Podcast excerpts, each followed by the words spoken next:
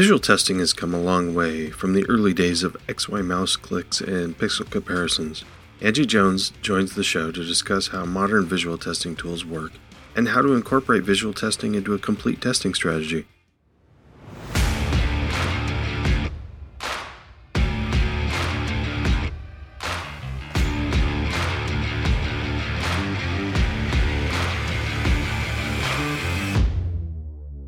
Welcome to Test and Code.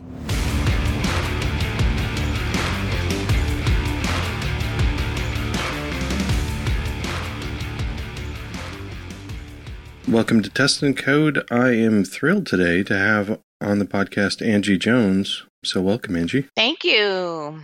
How are you? I'm really good. It's a nice, cool day. Heated up for a while, but it's being nice now. Nice. I'm in Oregon, but where are you at? I'm in Oakland, California, Bay Area. Well, you're kind of a force in the uh, testing realm lately or in the last several years. Yeah. For people that don't know who you are, can you tell people what you do and who you are? Yeah, sure. So I'm a developer advocate and Java champion.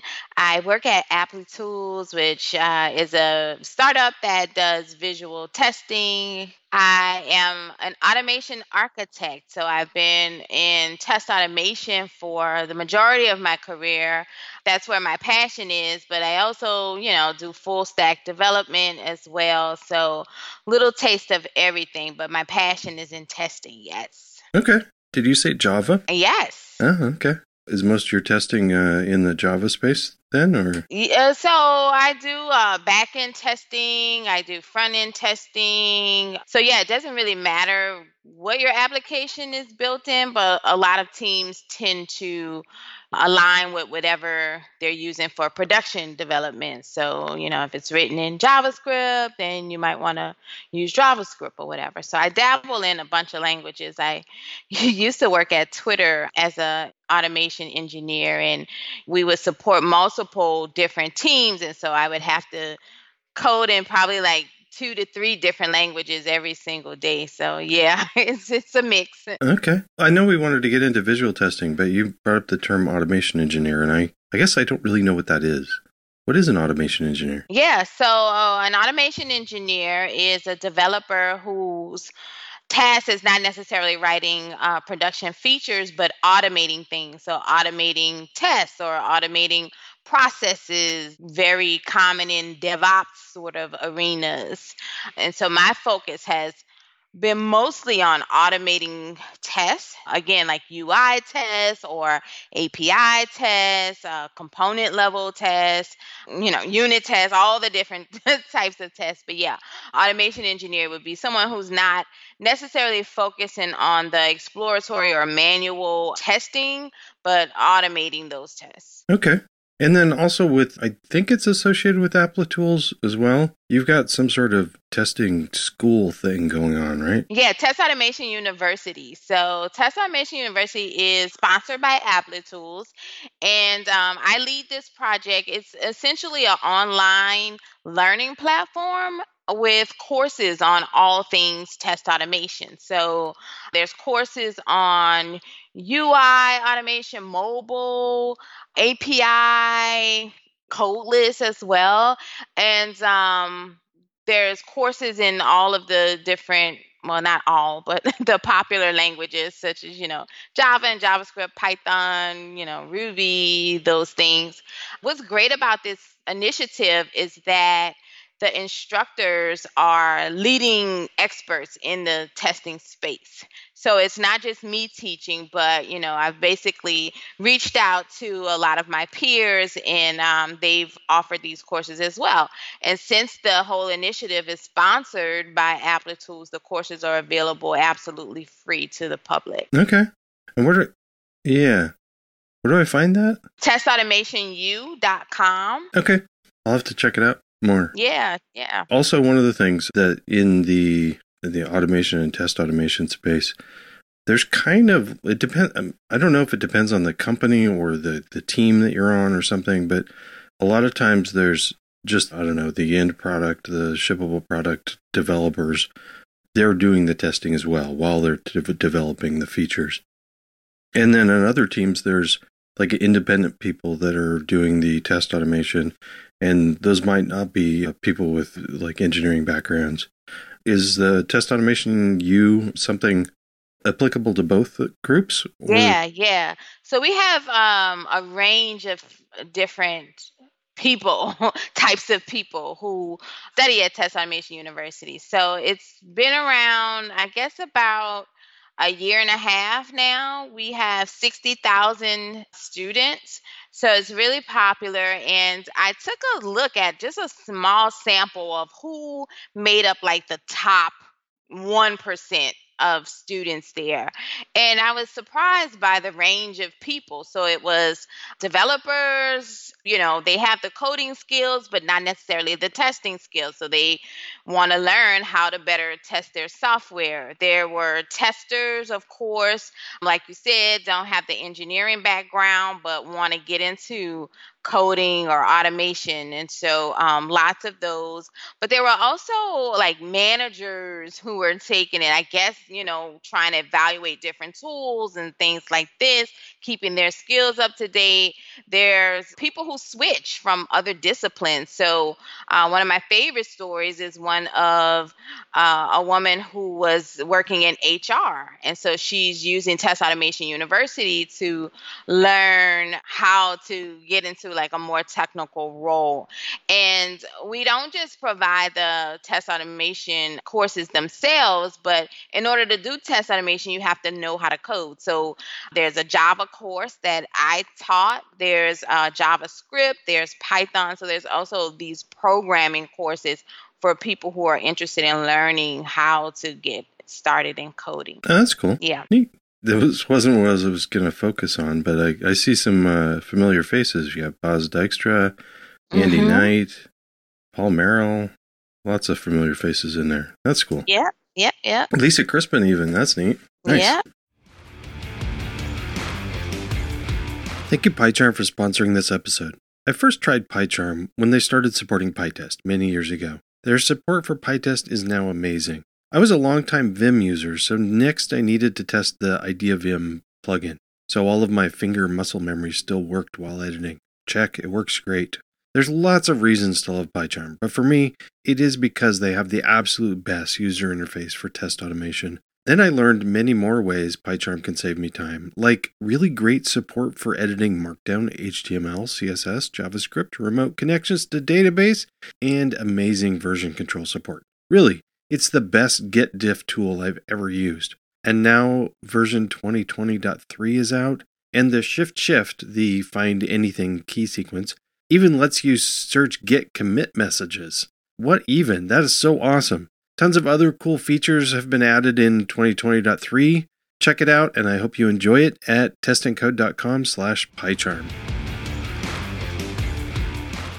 When you said you were interested in talking about visual testing, I have to admit, I kind of cringed because I guess I just remember, I guess the last couple decades, we've Uh-huh. had just, uh, we've had a lot of products come out in the last couple decades that promised easy visual test automation and they've been train wrecks. And a lot of it is because the, um, I mean, a lot of them were like uh, pixel, you know, tracing mouse clicks Mhm, and. XY coordinates and like pixel comparisons and stuff Mhm, like that. So, Mhm. but I think it's moved on. It's a different world now, right? Yes, you're absolutely correct. So the pixel to pixel tools, uh, those folks are still out there. The way I describe it is, you know, that's kind of using a dated technology, just as you mentioned, it's cringeworthy. It really wasn't built. Like those sorts of technologies weren't built for testing software, you know? And so you have like a lot of flaky tests and you know false negatives and you're being pinged because oh the cursor's in the wrong spot so the whole thing blew up you know?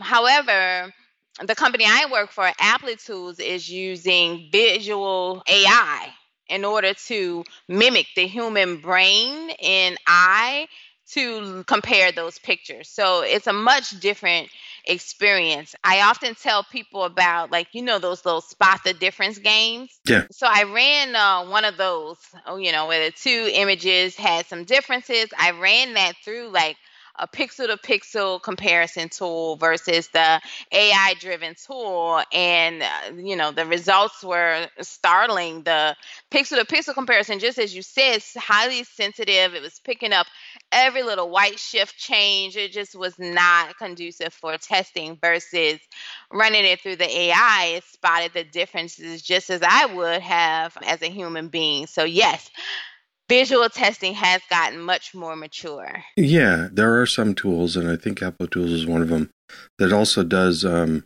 DOM comparison. Yeah, Applitools is not one of those. So okay. so there's like three classes of visual testing tools, right? So the first class is uh, the one we described that does the pixel to pixel. I promise you that's not what you want, unless you know you have like a really basic app with nothing much going on on it, but Anything more advanced, you start getting into trouble. The second class does the DOM comparisons like you specified. And that's kind of similar to what the, the normal functional test automation tools do. When you think about those, when you're asking something like, is this text present on the screen? It's not looking at the screen, it's querying the DOM to see if that's there. So those visual testing tools kind of fall in that same category where it's comparing things like the CSS to see if there have been any changes and then alerting you with that. And then there's the class, the AI class, which we're in a class of our own, really. We're the only ones using this approach, but it's essentially looking at the surface. So, doesn't look in the DOM. It compares the pictures, like I said, using machine learning.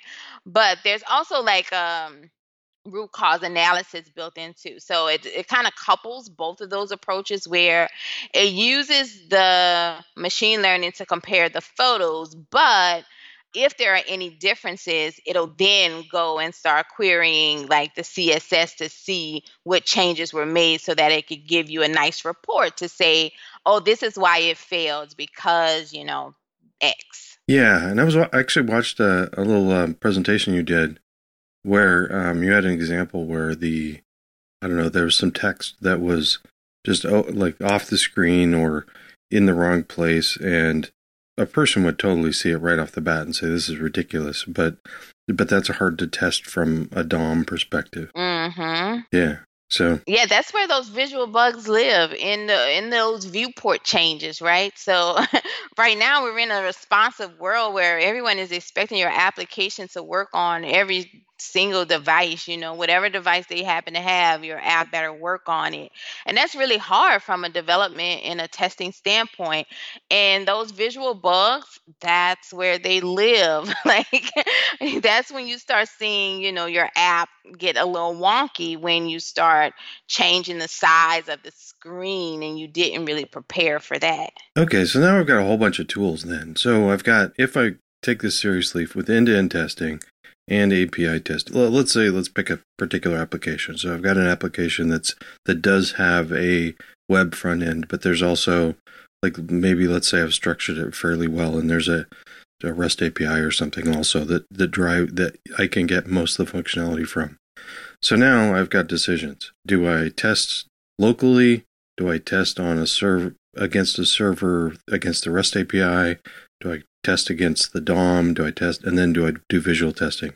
Or mm-hmm. possibly all of them, but in certain percentages. Do you have any mm-hmm. advice around that? Yeah, I, I typically follow like the the most common models out there, like the you know test pyramid, for example, to say like okay bulk of my tests should be done at the unit test level but i'm also not naive enough to think that that covers like everything i need covered right?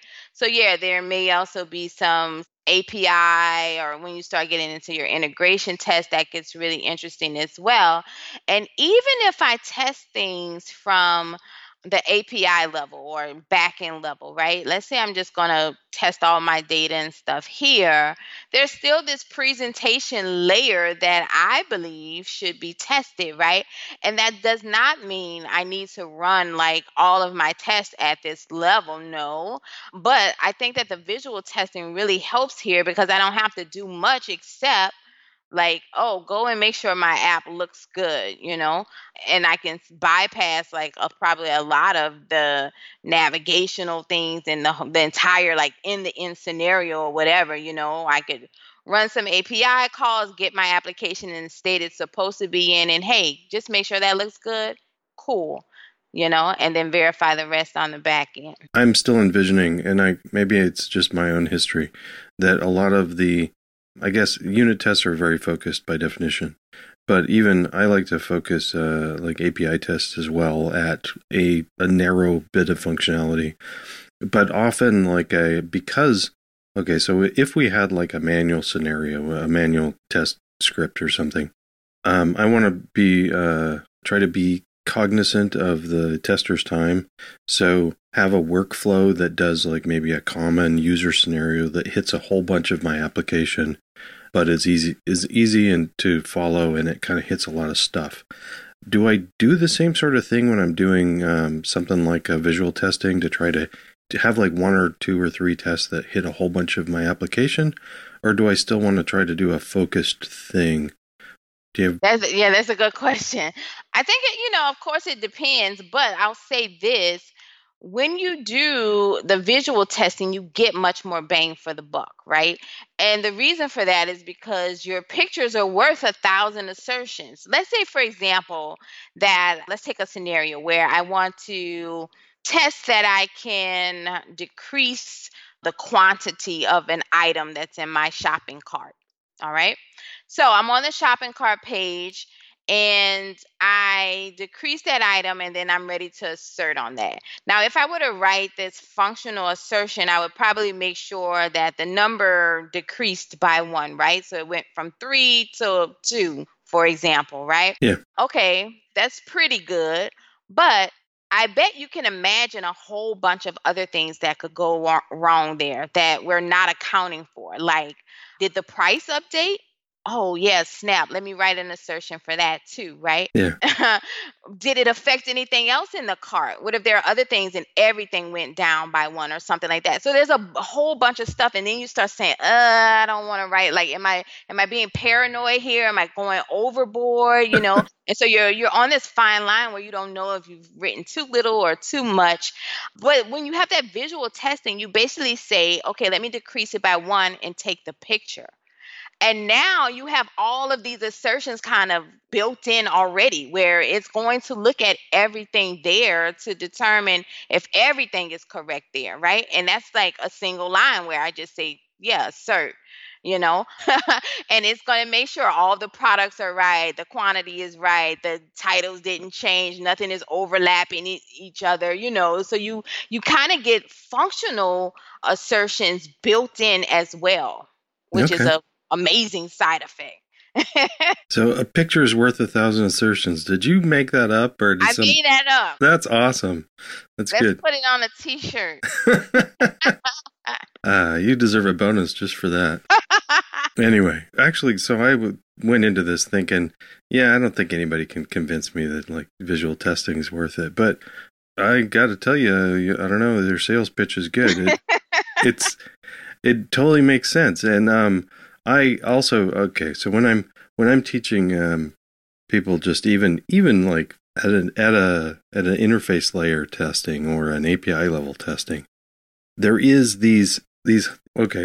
I'm I'm not addressing what you said, but the the the idea of a workflow test is a similar sort of thing that they're horrible when they they go wrong because they you don't know what failed because it's like every, like a million things have to go right for it to work but when they pass, you know a lot. So anyway, but the visual testing is kind of neat, and I like how how the uh, highlighting happens and the comparisons and stuff. So the snap the snapshot sort of stuff. I'm kind of brushing by it because I know it already, but there's there's an API, so I've got I still have like these text or at least I can have these text based tests that call the applitools like thing and API and say, hey, I'm at this part of the of the workflow. I want to take a picture here, and then you you just sprinkle those through in reasonable knowable parts, right? Right. And then what do you have like a baseline where you just say, okay, run it against a good version, and then we're just going to keep that tool running? Good. Yeah, so a lot of the a lot of the the you know tedious stuff like taking a picture and managing all those images happens behind the scenes so we as engineers don't have to worry about that just like you said you just make the calls wherever you want right so i do da da da da da da da take a picture okay now i want to do da da da da da da take a picture and those pictures are then sent up to the Applitools cloud and they're stored in a dashboard for you. So everything is there and it knows what to compare it to based on a number of parameters, right? So when you say that you want to take a picture, you you're giving it the name of your test, and the name of your application that you're testing against, right? So it takes those, but then it also behind the scenes combines that with okay, what browser and version is this running against? What OS? and what are the dimensions that they're running against and all of those things together make like this unique identifier so if i were to run that same test like say i ran the test on chrome and then i want to run that same test on firefox where it's not going to compare the firefox image to the chrome image because you know browsers render differently but it will create a new image like, oh, she hasn't run this one against Firefox, so this is a new test, and it's automatically going to create that as a new baseline. So, how do I know that it's? I guess it's the priming part that I'm still confused about. How do you know that it's working in the first place? The, like that initial one? Yeah. Okay, so you don't have to check it, but you're like me, right? Where we have a, like a testing mindset. So you're like, how do you know that it worked? So you go to the dashboard after your test if you want to you know? You go to the dashboard and then you look at the baseline image that was captured and you can verify that just like we do when we write any other automated test right? You're making sure everything actually looks okay before you commit this to being an automated test that's going to be run several times a day and gate deployments you know? Yeah. so same kind of thing. You would you can go to the dashboard when you run it that first time see what was there and you say yep that looks beautiful. Nothing to do right if you hate it you delete it but if it's fine you just kind of leave it there Okay, so I can I can kind of like have that open and then have my code open and then walk through and go, oh, there's that snapshot there. Oh, nice. That makes sense. Cool. I thought maybe you just had to know it was good to start with or something. okay, cool. How long you been working with visual testing? I started working with it when I was working at Twitter. We used it. It's funny because the Twitter tests, some of them were like dynamic type of tests because we didn't have these staged tweets, right? So you don't know what the tweet is going to say. And you almost think, well, I can't use visual testing if it's going to be dynamic like that. But that's not true. So you can use like this mode. There's different modes with um, the Applitools, and the Applitools API is called Eyes, which is amazing, right? So with the eyes, you can set like these different match levels. So you can, by default, it runs on strict. There's also like one that does pixel to pixel, but of course, I told you that's not the way to go. So don't use that one. There's one that goes colorblind and just verifies the content. And then there's one that verifies the layout of your page, right? So it's using machine learning in a different way to detect the pattern on your page, right? Oh, you have, let's take a tweet, it has like different components that are, you know, standard for a tweet. So there should be a profile picture, you know, in the left corner, followed by your name and then a username and then some context, which could include media, you know, etc time and date stamp, etc right? So I don't want to verify what all of this says exactly. Like I don't need to know that it's October 15th at, you know, 12 noon, but I want to make sure those tweets are not overlapping or you know it's not my ads are not you know bleeding off the page or something like that so that's where i started using visual testing in uh, the dynamic mode to test the tweets and i would say that's been i guess about three or four years now Okay. mm-hmm You said you've been doing test automation a lot, or automation of lots of kinds, a lot of it testing. mm-hmm Now you're uh, a developer advocate for Applitools. Is that right? Mhm. Yep. You've been speaking a lot too. Was this speaking something that started with your developer advocate role, or is that something you've done before? Yeah, I started speaking um, in 2016 you know, I was like, oh, I want to speak at a conference, you know, just kind of like one, and and uh, I did it and I enjoyed it, and you know, I before I started speaking, I was blogging a little bit, and so I started kind of gaining a following that way. And when I started speaking, then I was getting requests to do more of that. So I started taking them up on that, and it just kind of grew like out of control. I'm serious. Like this was this was even before my Twitter days. This was at another company and it got to the point like I was gone more than I was in the office. So when I went to work at Twitter, I'm like, "Hey, this is, you know, a big part of my life. Is that cool, you know, because I don't want to go anywhere where people are going to have problems with it. They're like, no, it's fine, it's fine it even grew more. I guess, you know, when you start working at one of these notable companies or whatever, people want you on their agendas and stuff. and so the invitations started coming in even more when I was there to the point that I I couldn't sustain it, Brian. It was like working two full time jobs. I had to do my Twitter work. You're like working in the hotels and stuff then? Oh my God. I would be like in Europe and I would give like an eight hour workshop and then I would have to go back to my hotel room and put in eight hours at Twitter, like working through the night and stuff. It was impossible. and so it got to a point I'm like, okay, I got to pick one of these things. And I was like, but you know, these conferences aren't paying you, you know? so how can I make a living off of this? And that's when I learned about this DevRel job where it's essentially where you produce content. You do talks, you do blog posts, you, you know, make videos and stuff like that, where you're educating people on tech. Um, and you get paid to do that. So I'm like, ah, that's where I need to be. I didn't even know that was a thing. So that was great. And uh, because I was already familiar with uh, Applitools, and I knew them, the founders from like the the conference circuit and stuff. You know, they expressed that they had a need for this type of role. So I'm like, huh, this might be like a match made in heaven, and it was. So that worked out great. So that's awesome. I'm glad that that's working for you. Yeah. Uh, the conferences have sort of dried up. Are you doing a lot of virtual conferences now? Brian, listen, they've dried up in person, but everybody's doing a virtual conference now. So now I'm doing one to two of those a day now. So Are you serious? It's, yeah, it's gotten ridiculous. Like so I'm trying to slow up on that front. But yeah, there's still like I think people are like, "Oh, you know, we didn't have enough conferences in real life and now we can do them virtually." So everybody's doing a conference. yeah, and it, it used to not be possible to do a conference in two different locations in the same day, but yeah, possible now. True. yeah. So, wow, one to two a day. So you, if I, if I look for, you know, you're probably all over YouTube then. Yeah. wow. So what's really exciting? I mean, if you're doing, all, you're you're speaking a lot.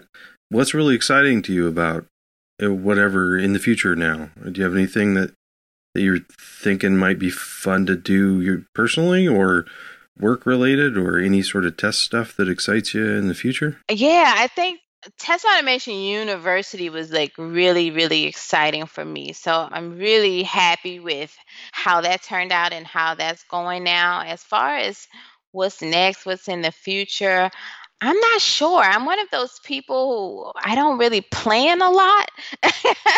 I just kind of go with the flow and right. keep my eyes open to, you know, what's going on and things like that. So I'm not sure, but you never know with me. You know, I just bust out with something like really dope out the blue. So you just never know.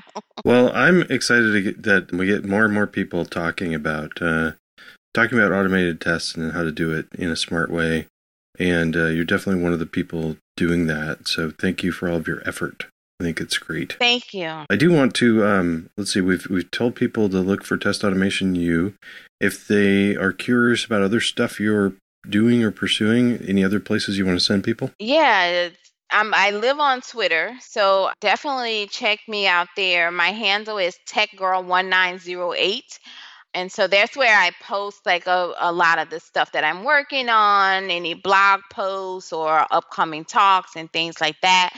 And I also have a website, angiejones.tech, that you can check out where I write about test automation strategies and techniques. AngieJones.tech. Yep. Oh, hey, you've got this like uh your little um logo thing, Yeah. some artwork. Did you have somebody do do that? Yeah, I had an artist create it for me. Oh, it's very nice. Thank you. Nice, nice look. Cool. Thanks. Thank you for taking the time to talk with us today, and uh, uh, wish you well in the future. okay, thanks so much for having me, Brian. Thank you, Angie. I thought that was a very interesting discussion. Also, thank you, PyCharm, for sponsoring the show. Try PyCharm yourself at testandcode.com slash PyCharm. Thank you, Patreon supporters. Join them at testandcode.com slash support. The show notes for the episode are at testandcode.com slash 141. That's all for now. Now go out and test something.